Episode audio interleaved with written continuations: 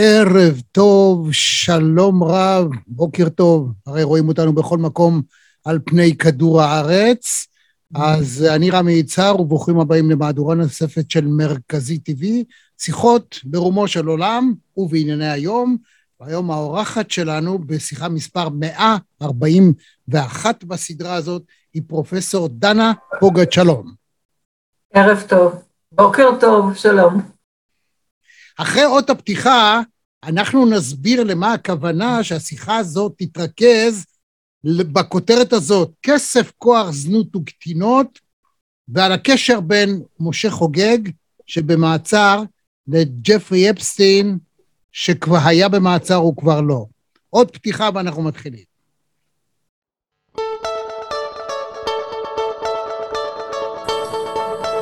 גבירותיי ורבותיי, צופות, צופים, מאזינות, מאזינים, אני גאה, שמח ומאושר לארח את פרופסור אולגה רז, שלום לך. ג'יה רון לונדון, שלום לך. שלום וברכה. סימי ריגה, how are you sir? שלום לפרופסור רפי קרסו. שלום וברכה. דוקטור אבשלום קור, שלום לך. שלום לנחמן שי. שלום, שלום רמי, מה זה, השין היה ארוך כזה, השין, כן, אוקיי, שי, כן. אני בדרך כלל אומר את השם הפרטי כמו גול. נא...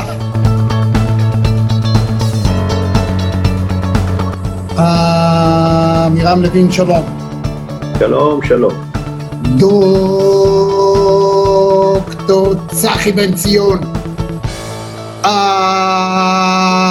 אלון פינקס, שלום. רון לבנטל הגדול, שלום. פיפין ימין, שלום לך. שלמה צורן!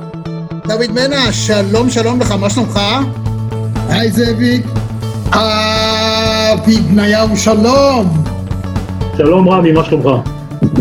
ערב טוב ליונה יהב. חיים רמון, שלום. שלום, זה מימי הספורט? זה מימי הספורט, אני רוצה להגיד לך גם, יאיה פינק, שלום. אלדד יניב, שלום רב לך. ערב טוב לך, ג'ודי, אנחנו בשידור חי, באוויר. ערב טוב, רמי, פעם ראשונה בחיים שלי בזום.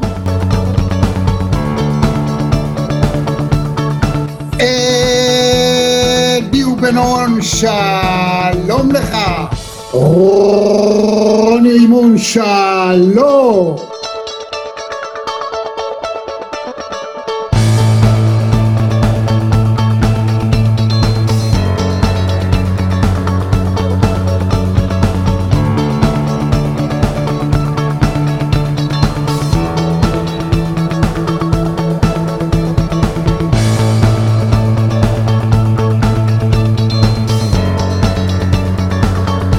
כל יום, פעמיים ביום קורא את האתר שלך ונהנה מהניתוחים ומהכושר ביטוי והיכולת ניתוח.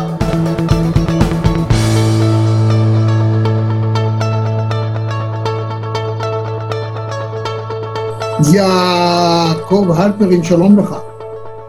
שלום, צהריים טובים. איך המשקפיים שלי? מה זה קוליות? חבל על הזמן.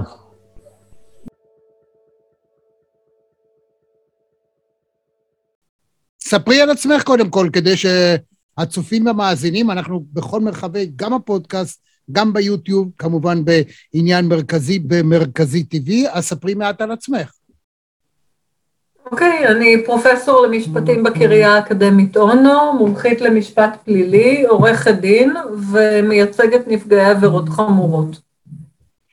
Uh, אני חושב שמישהו כל הזמן, אם במהלך כל השיחה מישהו ינסה להשיג אותך בטלפון, את גם לא תהיי מרוכזת, וגם זה לא יועיל לצופינו מאזיננו. אתה צודק לגמרי, ולכן הטלפון מיד ייסגר. אין שום בעיה. אז אה, נתחיל לדבר, ב, אה, את מציגה את עצמך, יופי. סליחה.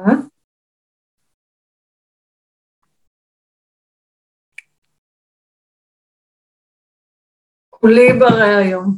אוקיי, אז אה, אנא הציגי עצמך. אה, אני פרופסור למשפטים בקריה האקדמית אונו, עורכת דין אה, פעילה שמייצגת נפגעי עבירות חמורות. זהו, זה, זה נשמע די צנוע, אני חושב אה, שיש קצת אה, מעבר זה לפרט. יודעת, נראה לי- אנחנו בשלב הזה מייצרים לך סמכות, כדי שהדברים שתגידי, לא סתם עוד אחד ממאה וכמה אלף עורכי הדין שנמצאים בישראל. אה, מאה וכמה אלף עורכי דין, אבל אה, פרופסורים ספורים למשפט פלילי. אוקיי. אה, אני גם אה, עוסקת הרבה מאוד שנים בתחום של נפגעי עבירות, בעיקר עבירות מין ואלימות חמורה. גם הכתיבה המחקרית שלי וגם העיסוק שלי כעורכת דין אה, מתרכז בעיקר בנרצחים, משפחות נרצחים, בנפגעות ונפגעים של אה, אלימות מינית לסוגיה ולמיניה, כך שיש לי רקורד של הרבה מאוד שנים, גם מחקרי וגם מעשי בתחומים האלה. אז הגדרנו את השיחה הזאת ככסף, כוח, זנות וקטינות ועל הקשר בין חוגג לבין אפסטין, אז תני פתיח לנושא הזה כדי שנוכל להיכנס לעומקו. השאלות של הקשר בין אה, הון לבין אה, נערות צעירות ומתן שירותי מין, בעיקר נערות, גם נערים צעירים, ומתן שירותי מין למעשה תמיד היה קיים. אבל המשפט הפלילי די נמנע מלעסוק בזה, כי יש בזה משהו שמעלה שאלות מאוד קשות על השאלה, בהקשר של בכלל למה אנשים מקיימים ביניהם יחסים. הרי הפמיניזם הרדיקלי אמר שנישואים הם סוג של זנות. כיוון שברגע שאישה נותנת את גופה תמורת איזה שהן טובות הנאה, הבית שהוא קונה לה, או הבגדים שהוא קונה לה, אז כבר אפשר לראות בזה סוג של מתן שירותי זנות. אבל בשנים האחרונות דווקא אנחנו רואים קצת יותר עיסוק גם של המשפט הפלילי בשאלות האלה.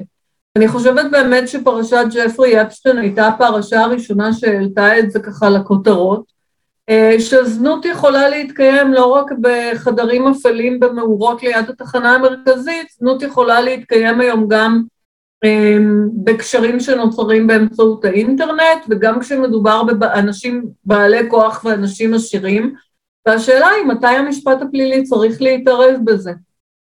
ומתי הוא צריך להתערב, לפי דעתך? מה המגבלות היום? זאת אומרת, האם היום יש איזושהי לקונה בחוק, מה שמאפשר לאנשים לנצל את מעמדם, הונם, תפקידיהם, האופציות שהם יכולים להציע, על מנת להשיג את מה שהם רוצים להשיג.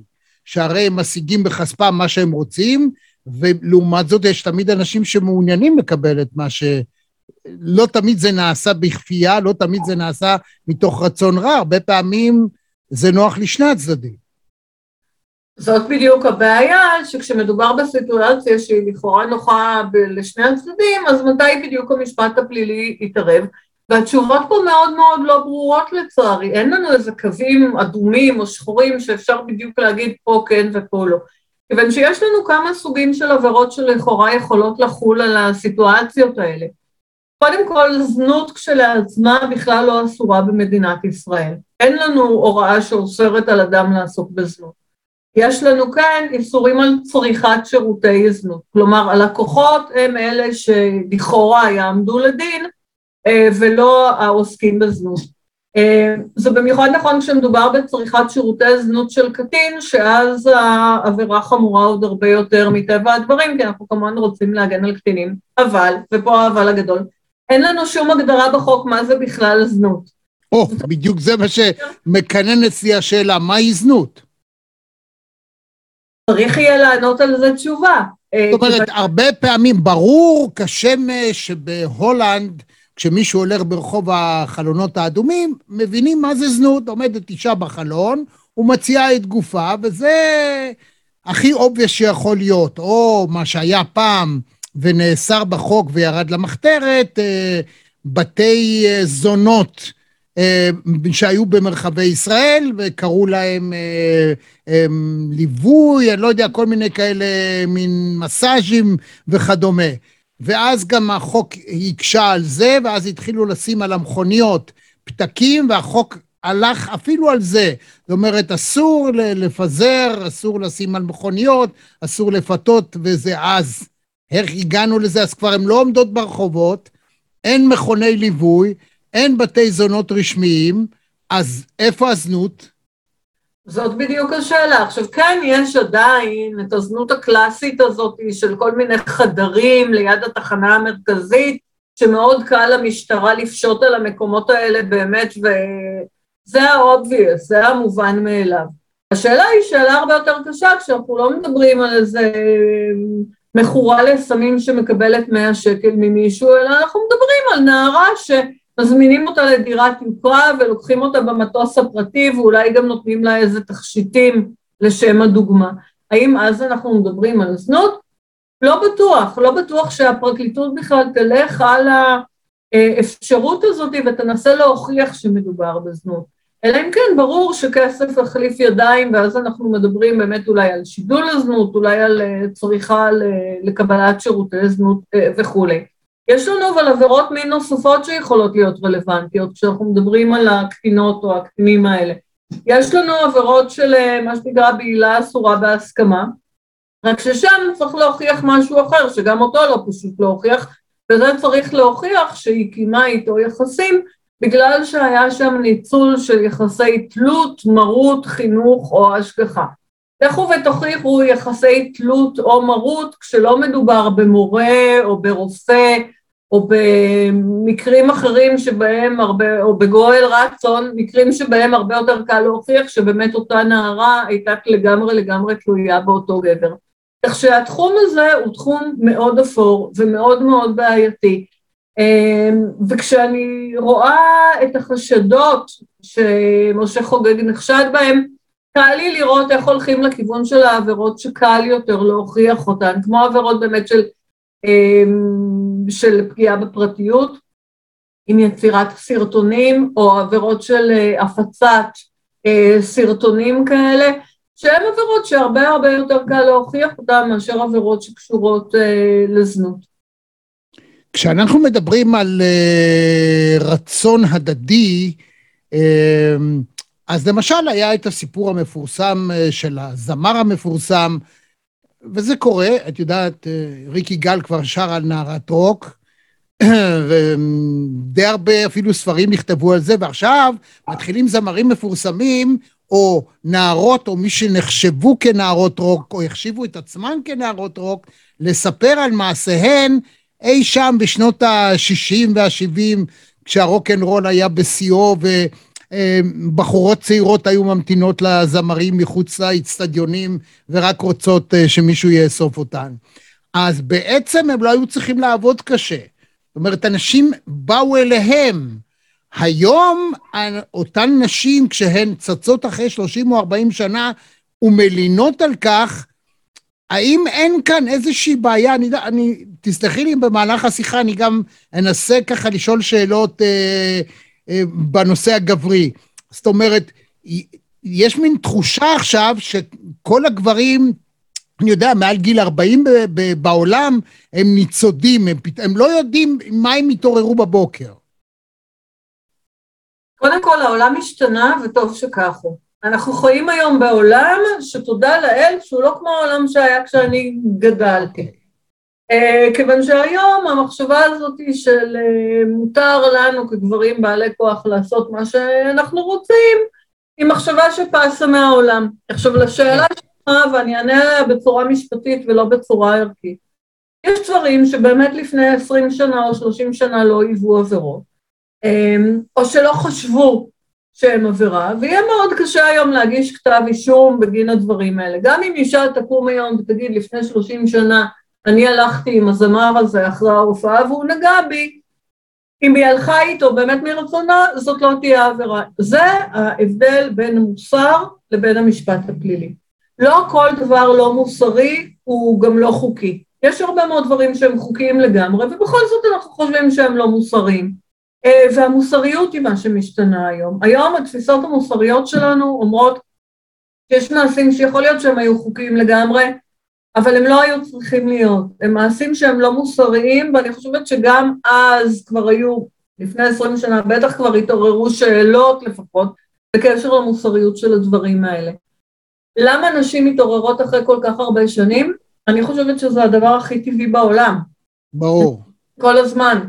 שאנשים באים, ובמיוחד כשמדובר בנערות שהן היו בנות 14 או 15 או 16, ואז הן גדלות, והן נהיות בנות 20 ומשהו ו-30 ומשהו, ויש להן ילדים וילדות משלהם, והן פתאום קולטות והן אומרות לעצמם, איך הייתי טרף קל?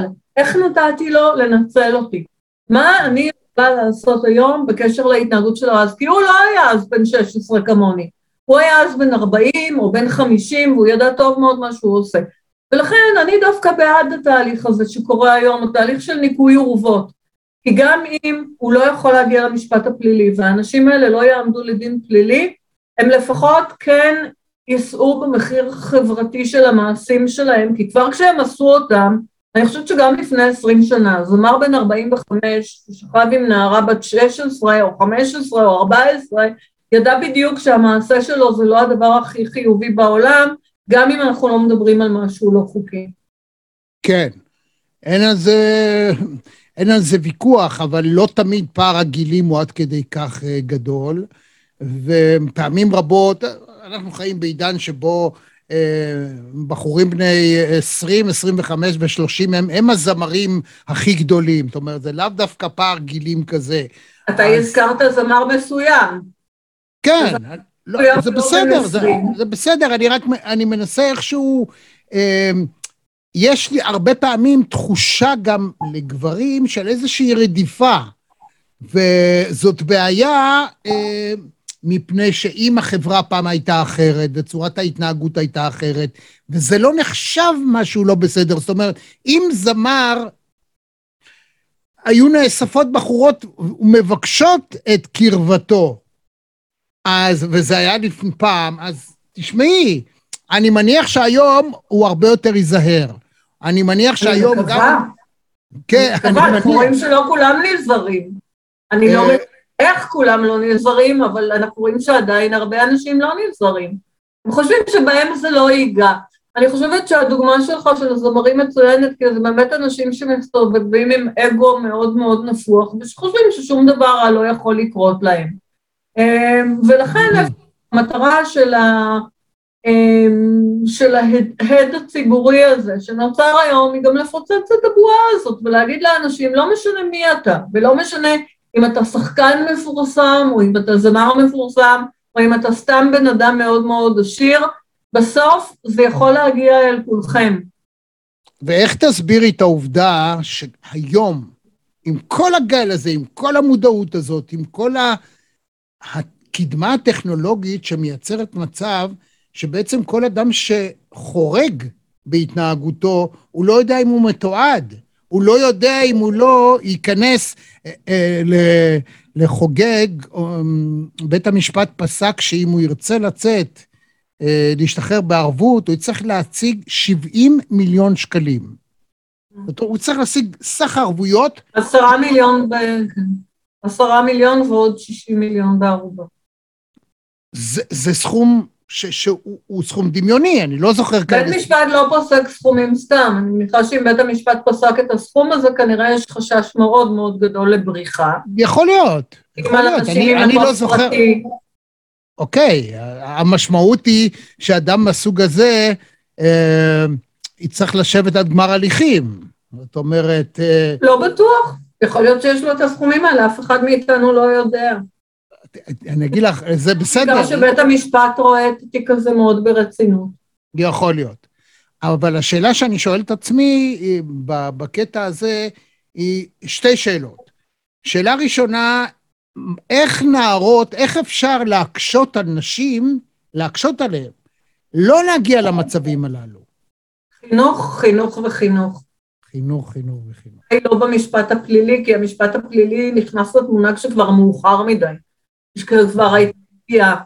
אמ, קודם כל, אנחנו חיים בעידן בעייתי, כי כל העידן הזה שבאמת מעריץ אנשים על כלום, שבן אדם הוא, מעריצים אותו רק כי ראו אותו פעם בטלוויזיה, או. אני לא יודע מי יכולה להריץ את משה חוגג, באמת, את יודעת, יש גבול, כאילו... אה, יש הרבה אנשים שמעריצים אנשים אחרים כי יש להם כסף, וזה אך ורק דבר שהוא תרבותי וחברתי, זה בכלל לא... אני אומרת את זה בצער, הלוואי והמשפט הפלילי היה יכול לעשות משהו עם הדברים האלה, אבל הוא לא, זה לא תחום הפעולה שלנו. טוב, אז אני רוצה לשאול אותך שאלה, שדווקא אה, הייתה כתבה נרחבת בנושא הזה בעיתון הארץ. אה, למה בעצם גברים לא יכולים להיאנס? גברים יכולים להיאנס, מבחינת החוק, החוק, אין, אין כן. בחוק עבירה של אונס של גבר. נכון, אנחנו, בחוק יש לנו כמה עבירות מין, כשעבירת האינוס קובע, אומרת אה, הבועל אישה, שלא בהסכמתה החופשית, זאת אומרת שרק אישה יכולה להיבעל ולכן רק אישה יכולה להיאנס. גברים בהחלט יכולים להיות נפגעים של עבירות מין ויש לנו הרבה גברים לצערנו שהם נפגעים של עבירות מין, במיוחד ילדים קטנים. אה, רק שאנחנו לא נקרא לעבירה הזאת אונס, אנחנו נקרא לעבירה הזאת מעשה סדום, והעונש שקבוע בחוק על אונס ועל מעשה סדום, העונש המקסימלי, הוא בדיוק אותו עונש, עד 16 שנות מאסר בנסיבות רגילות ועד 20 שנות מאסר בנסיבות מחמירות. אה, לכן באמת מעלים את השאלה אם לא הגיע הזמן לאחד בין שתי העבירות האלה, ושתהיה עבירה אחת בלבד שיקראו לה, אני לא יודעת איך, אונס או מעשה סדום, ושתוכל לחול גם על נפגעים גברים וגם על אה, נפגעות נשים אה, באותה מידה. אה, במדינות אחרות זה כבר נעשה, באנגליה למשל, שממנה לקחנו את חוק העונשין שלנו, מאז שנת 94, העבירה היא באמת אה, עבירה כללית שחלה גם על גברים וגם על נשים. אבל דווקא יש גם אה, נימוקים שבגללם אפשר לחשוב למה להשאיר את העבירות האלה נפרדות. כי עדיין רוב הנפגעות של עבירות המין החמורות הן נשים, לא גברים. ולכן זה שהחוק מציין באונס את האישה, זה נותן, איכשהו כן משקף את הייחוד של העבירות האלה כעבירות שפוגעות בנשים, והן פוגעות בנשים על רקע מגדרי. אמ, ולכן, שוב, אני מעלה את זה רק עם, עם סימני שאלה, האם באמת יש מקום לאחד בין העבירות, כשממילא הטיפול המשפטי יהיה בדיוק אותו טיפול משפטי, בין אם זה גבר שנפגע, בין אם זו אישה שנפגעה.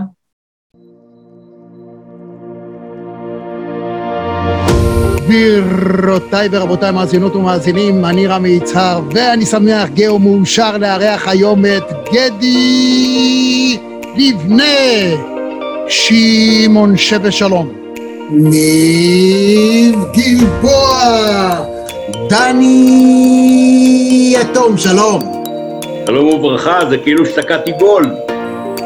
ג'יארון לונדון, שלום לך. שלום וברכה. סימי ריגה, how are you sir? שלום לפרופסור רפי קרסי, שלום רב, דוקטור אבשלום קור, שלום לך.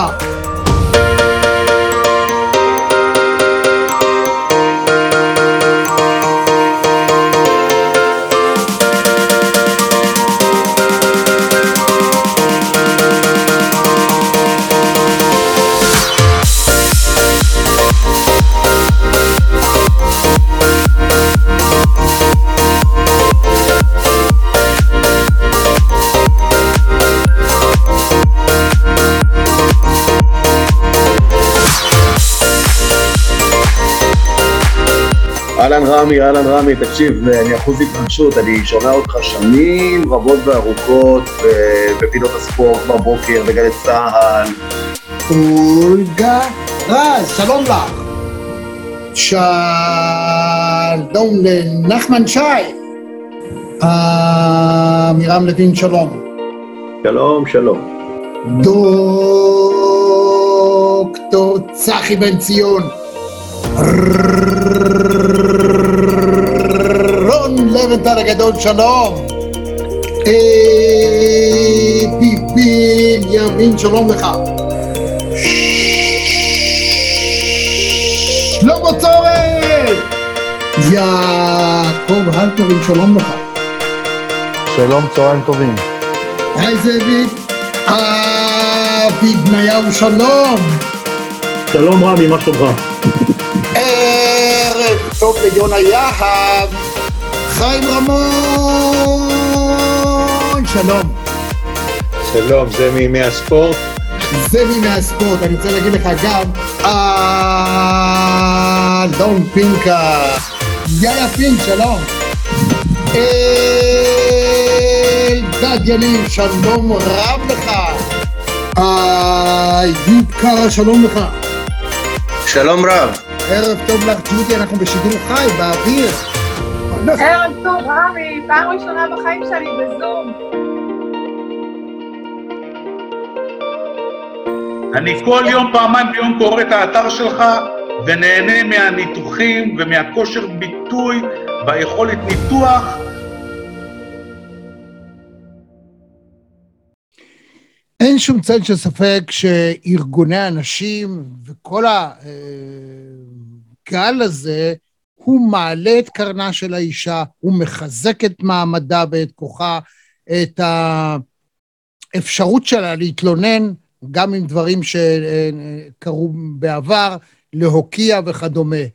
יחד עם זאת, אני לא מזמן נחשפתי לעובדה שאני מודה שאין לי את הנתון המדויק שלה, המשטרתי, שכמות אה, תלונות השווא כלפי גברים היא עולה לאין שיעור בהשוואה למספר התקיפות בפועל שמבוצעות ידי... זאת הייתה טעות.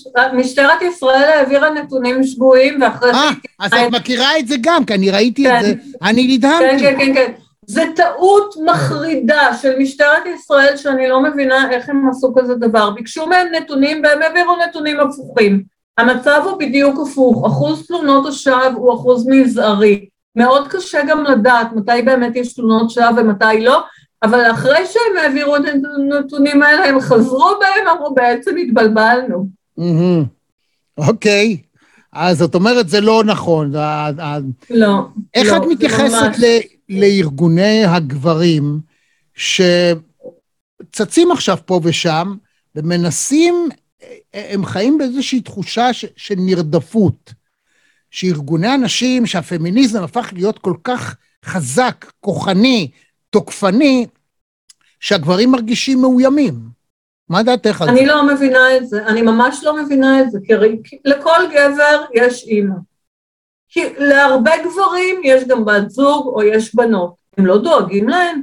אני לא מבינה בכלל איך גברים חושבים שיש פה רדיפה, במקום להגיד בואו נשלב ידיים ונילחם כולנו נגד פגיעות מיניות בבנות שלנו או בנשים שלנו.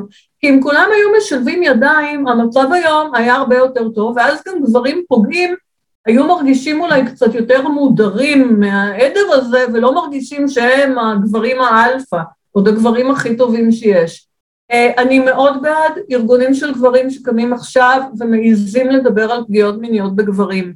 אני חושבת שזה מה שצריך לקרות, שגברים יתחילו לא רק אה, להבין את המצב של הנשים, אלא גם לבוא ולהודות בחולשות שלהם ובפגיעות שלהם. כי אני בטוחה שיש גברים שסובלים מאלימות בבית. אני בטוחה גם שיש נשים שפוגעות בבית. גם אם לא פגיעות מיניות, יכול להיות שאלה פגיעות פיזיות. וצריך שגברים יקומו וידברו בשפה פחות מהקלישאות הרגילות של כל הנשים רודפות אותנו ורוצות להרוג אותנו, אלא לבוא ולהכיר גם במצבים הפחות נוחים והפחות נעימים ולשלב ידיים עם ארגוני הנשים שנלחמות בפגיעות אלימות ובפגיעות מיניות, כיוון שזאת הדרך קדימה. אני שומע ממך, פרופסור פוגץ', רגישות אה, רבה וטבעית, גם אחרי הכל, את אישה, אני גבר, ל, למה שעובר על אנשים, אבל אם עוד ועוד ועוד גברים מרגישים נרדפים, אז זה לא יכול להיות סתם שואו, משהו מתחולל בתהליך הזה של ההתגברות הנשית, הפמיניזם הגואה, שמכניס אנשים לסוג של מגננה וחששות. אז אני... בטח, לוקחים אני... להם את הכוח. רגילים, גברים היו רגילים לנהל את העולם, ופתאום לוקחים להם את ניהול העולם. זה מאוד לא נעים, מה אפשר לעשות? אני רואה, אני חייבת להגיד אבל שאני כעורכת דין שמייצגת נפגעי עבירות, אני רואה הרבה גברים. ולגברים שהם נפגעי עבירות קשה פי שמונה, יותר מאשר לנשים שהן נפגעות עבירות, להודות בזה שהם בכלל נפגעו מעבירה. כיוון שיש להם את כל המסע הזה עוד של הגבריות, שמה אני, מה פתאום שאני בכלל אודה בכזה דבר, מה אני רגיש, מה אני פגיע, זה לא עובד ככה. ולכן אני חושבת באמת שצריך לשנות איפשהו את הדיסקט במוח, צריך לשנות בכלל את התפיסה. כי זה לא, אלה לא מחנות, אנחנו לא, אני לא נלחמת בגברים. יש גברים בחיים שלי שאני מאוד אוהבת, ויש את כל המין הגברי שלא נחשד בעיניי מראש שהם כולם פוגעים, סדרתיים. אבל uh, אני גם לא רואה את הגברים שניצבים לצד המחנה שלי ובאים ואומרים בואו נפסיק את האלימות המינית, או בואו נפסיק את ה... בכלל. את לא רואה? מעט מאוד גברים כאלה, מעט מאוד, שעושים אירועים, או כשעושים מחאות, מעט מאוד גברים קמים ואומרים, בואו נפסיק עם זה. בין החברים שלי, אני, בוודאי שיש כמה כאלה, צדיקים, אבל הם צדיקים בסדום. הבנתי. כלומר, מה לפי דעתך המצב השורר הקיים ההווה עכשיו? חרף כל מה שמתרחש, עדיין יש בבירור שני מחנות? אחד רודף ואחד נרדף? אמ, אני לא בטוחה שאלה שני מחנות, אני כן חושבת שיש פה גברים שחושבים מהמקום הלא נכון של באמת אובדן תחושת הכוח, במקום לחשוב על המהות של הדברים. אני שומע בעיקר בקרב גברים, צעירים, שהם חוששים להתחיל אפילו עם נשים. הם לא יודעים איפה, לאן זה ילך. זה מין, הפך להיות מין מלחמת מינים שלא הייתה פעם, וסוג של רתיעה קיימת, לא יודע. ככה אני מתרשם, אני לא יודע, אני לא במשחק הזה. נשוי באושר ועושר, גם עושר וגם עושר, הכל בסדר. אבל יש מין תחושה כזאת שגברים, משיחות שאני שומע, וזה לפעמים יכול להיות בחדר כושר, בחדר הלבשה, את יודעת, במקלחת שאני שומע שיחות בין אנשים, לאו דווקא שאני מראיין אותם כעיתונאי. מין אה, תחושה כזאת של תיזהר, בוא, בוא, לא יודע, היא צלצלה, אני לא יודע אם לענות לה, אני לא רוצה לכתוב לה מה יהיה, אחר כך היא תאשים אותי, אני לא יודע מה לעשות. מכירה את זה? שמעת על זה? שמעתי על זה הרבה פעמים, 아. אה. בגלל שאני גם uh, עוסקת בתיקי הטרדה מינית, אז אני שומעת את זה המון. Uh, בעיניי, אם אנשים מתחילים להיזהר יותר, זה לא רע, זה טוב. אה, אוקיי. אומר מהזווית האישית שלי כמרצה באקדמיה, שכשאני למדתי משפטים, היו לנו מרצים שהתבטאו בצורה איומה ונוראית כלפי סטודנטיות. שהיום הצורה הזאת לא הייתה מתקבלת בשום מקום בעולם. ולכן טוב שיתחילו להיות זהירים יותר. אם אנשים לא מבינים למה אתה צריך לפנות בצורה מכבדת לאדם אחר, אז שיפחדו, ולכן הם יפנו בצורה מכבדת יותר לאדם אחר. אין לי בעיה עם זה כל זמן שהשורה התחתונה היא שפונים בצורה מכבדת יותר לאדם אחר. אני יכולה לספר לך משהו אישי, למה אני הגעתי, איך הגעתי לתחום הזה בכלל של... ולפני כל כך הרבה שנים, שבאמת זה לא היה תחום כל כך, בטח לא כתחום מחקרי. כשאני הייתי בצבא, שירתתי בשלישות הראשית, ואני ראיתי אין ספור, אין ספור תיקים של מפקדים שאנסו חיילות, ושקיימו איתם יחסים בלא הסכמה, ושגרמו להם לעשות כל מיני דברים, אף אחד מהם לא עמד לדין. אף אחד מהם לא עמד לדין, ומי שעמד לדין קיבל עונשים שהיו עונשים בדיחה. וזה מה שעורר אצלי את המודעות לסיטואציה הזאת. היום, בשנת 2022 תכף, זה לא היה קורה, אני רוצה להאמין. לא הבנתי, אני, עכשיו אני מדבר איתך בתור קצין בכיר במצ"ח. איך זה הגיע לשלישות ולא הגיע אלינו? כי אני לא זוכר תיקי אונס רבים שהיו במהלך כל השירות שלי. כיוון שאחרי זה היו, הייתה מתנהלת חקירה, וזה מצ"ח, ועם החקירה הזאת בסוף לא היה קורה שום דבר, הייתה נסגרת במנהל הסגל בשלישות. קודם כל, מנהל הסגל, אני, אני מצטער להגיד לך, פרופסור, אבל זה לא עובד ככה. תיק חקירה שלנו לא הולך למנהל הסגל בשלישות. נכון, אבל בסוף זה היה מגיע לשם. לא, לא הולך לפרקליטות, ומי שקובע זה הפרקליטות. לא עשו אז כלום, כלום. אנחנו, אני מדברת על שנים, אני אומרת לך, אני ראיתי את הדברים האלה שנים שלא גם אם העמידו לדין, העמידו לדין על כל מיני עבירות זוטרות, או שאומרים, החיילת לא אמינה, או שאומרים, היא כבר השתחררה באנקו, אז בשביל מה לעשות עם זה משהו. בסופו של דבר, כל הניירות האלה היו מגיעים למנהל הסגל לתיוק בתיקים של הקצינים. הבנתי. אוקיי, אמ, אני מקווה שהיום בצבא המצב הרבה יותר טוב. המצב הרבה יותר טוב, אני יכולה לומר את זה, כיוון שאני מכירה את המצב היום בצבא. אני יכול לספר לך רק דבר אחד. שני דברים. אני לא יודע אם תאהבי לשמוע, אמ, חברים שלי, שהם בעמדות ניהול היום, לעולם לא ידברו עם עובדת בלי שעוד מישהו, קודם כל שהדלת תהיה פתוחה, וגם אם יוצא איזה שיחה, וזו שיחה מקצועית, אז תמיד הוא יקרא כבדרך אגב למזכירה שתיכנס לאיזה, באיזה אמתלה, אה, תביא לי בבקשה את התיק הזה והזה כדי... עכשיו, זה סוג של חשיבה או סוג של מצב שהוא מדהים בעיניי. והדבר השני, יש הרבה אנשים שנזהרים מלעבוד עם נשים או הפוך. לא רוצה צרות. מה, מה, לאן אני מגיע? איך אני יכול להתגונן? מה אני יכול לעשות אם מחר היא תגיד שאמרתי משהו? וואו. בעיניי אלה האנשים שעל ראשם בוער הכובע. אם אתה יודע ממה לפחד, אז אין לך ממה לפחד. אתה יודע, אם אתה מדבר בצורה מכבדת לכל בן אדם באשר הוא, אז אין לך ממה לדאוג. אני, ושוב, אני אומרת את זה, נתתי את הדוגמה הזאת קודם, שכשאני הייתי סטודנטים, המרצים דיברו בצורה לא מכבדת ולא ראויה לסטודנטים, המרצים יצאו עם סטודנטיות והזמינו סטודנטיות לצאת. אני כמרצה היום, לא הייתי חושבת לדבר על הסטודנט שלי בצורה לא מכבדת, כי גם אני חשופה לדין משמעתי ושסטודנט יבוא ויגיש תלונה. אבל אני לא חוששת מזה שסטודנט יבוא ויגיש תלונה, כיוון שאני יודעת איך אני מתייחסת אל הסטודנטים. את לא מכירה כעורכת דין, בכירה וחשובה, את לא מכירה מקרים שנשים ניצלו את היותן נשים כדי להגיש תלונות שווא, או כדי לסחוט ממעבידים אה, הטבות כאלה ואחרות, בטענה אם לא תיתן לי, אני אגיד שאמרת לי, או עשית, או אני לא יודע מה. אני לא מכירה מקרים כאלה, כי אני לא עוסקת בדיני עבודה, אני עוסקת במשפט פלילי, ובמשפט פלילי זה הרבה יותר קשה. לתלונת שווא להגיע להיות uh, תיק אמיתי במשפט פלילי זה כמעט בלתי אפשרי. ומהידע שלך בתחום של אה, דיני עבודה, יש כאלה דברים? אני בטוחה שיש, כמו שיש מיליון גברים שאגב מאבקי גירושין טוענים שהאישה הכתה אותם או סגרה עליהם את הדלת של הרכב. זה שיש תלונות שווא זה ברור, השאלה איך המערכת מטפלת בתלונות השווא האלה ומה עושים כדי למנוע את זה.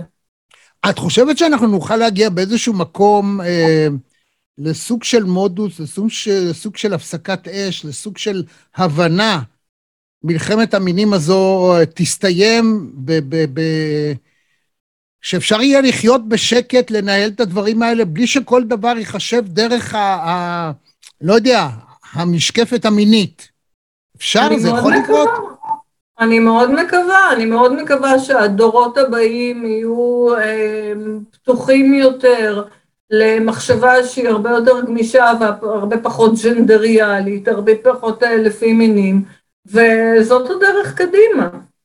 אני לא אה, פרופסור למשפטים בגלל שאני אישה, ואני לא עורכת דין בגלל שאני אישה, ויש מקצועיות ויש אה, מין או ג'נדר, וצריך אה, לחיות את החיים לא רק דרך המשקפת הזאת בכלל של המין שלך, זה הכל, ולחנך ככה את הדור הבא, וליצור עתיד טוב יותר לכולם. אני אופטימית, אני תמיד אופטימית, אבל...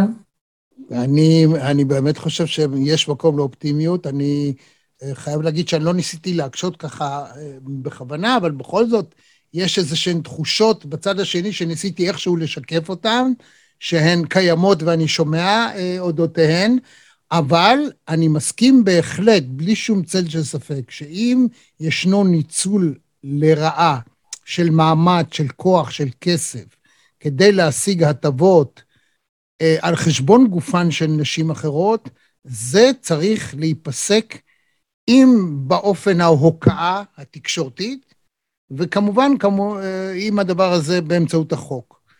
אה, מהצד שני, אני מקווה שאפשר יהיה להגן על גברים שלא יהיו חשופים לטענות שווא ותביעות שווא והאשמות שווא, וגם מזה נוכל להיפטר. ואם זה יקרה, אז הכל יהיה נהדר. ונוסיף לזה גם, ואם נוכל להגן על גברים שהם באמת נפגעים של עבירות והם לא מסוגלים לדבר על זה. כי הם הכי מסכנים. כן, כן, זה ממש נורא.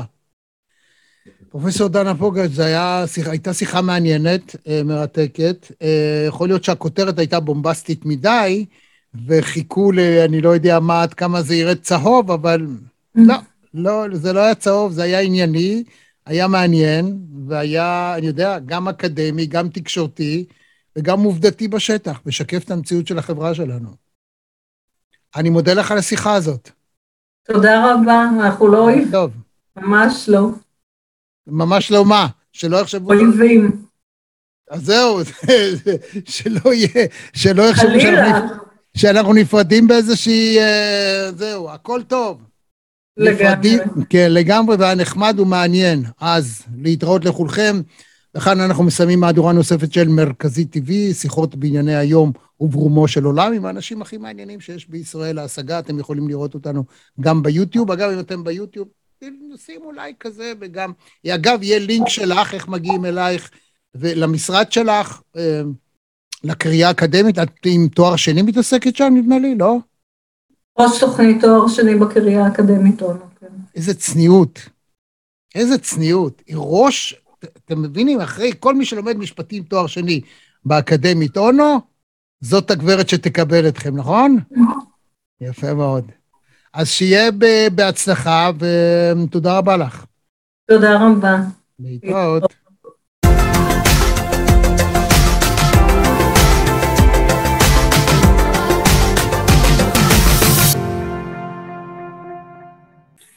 עד כאן מהדורה נוספת של מרכזי TV. אם היה לכם כיף, אם נהניתם, אנא לחצו לייק וגם על הפעמון כדי לקבל רמז על המפגש הבא שלנו. אני רמי יצהר, להתראות.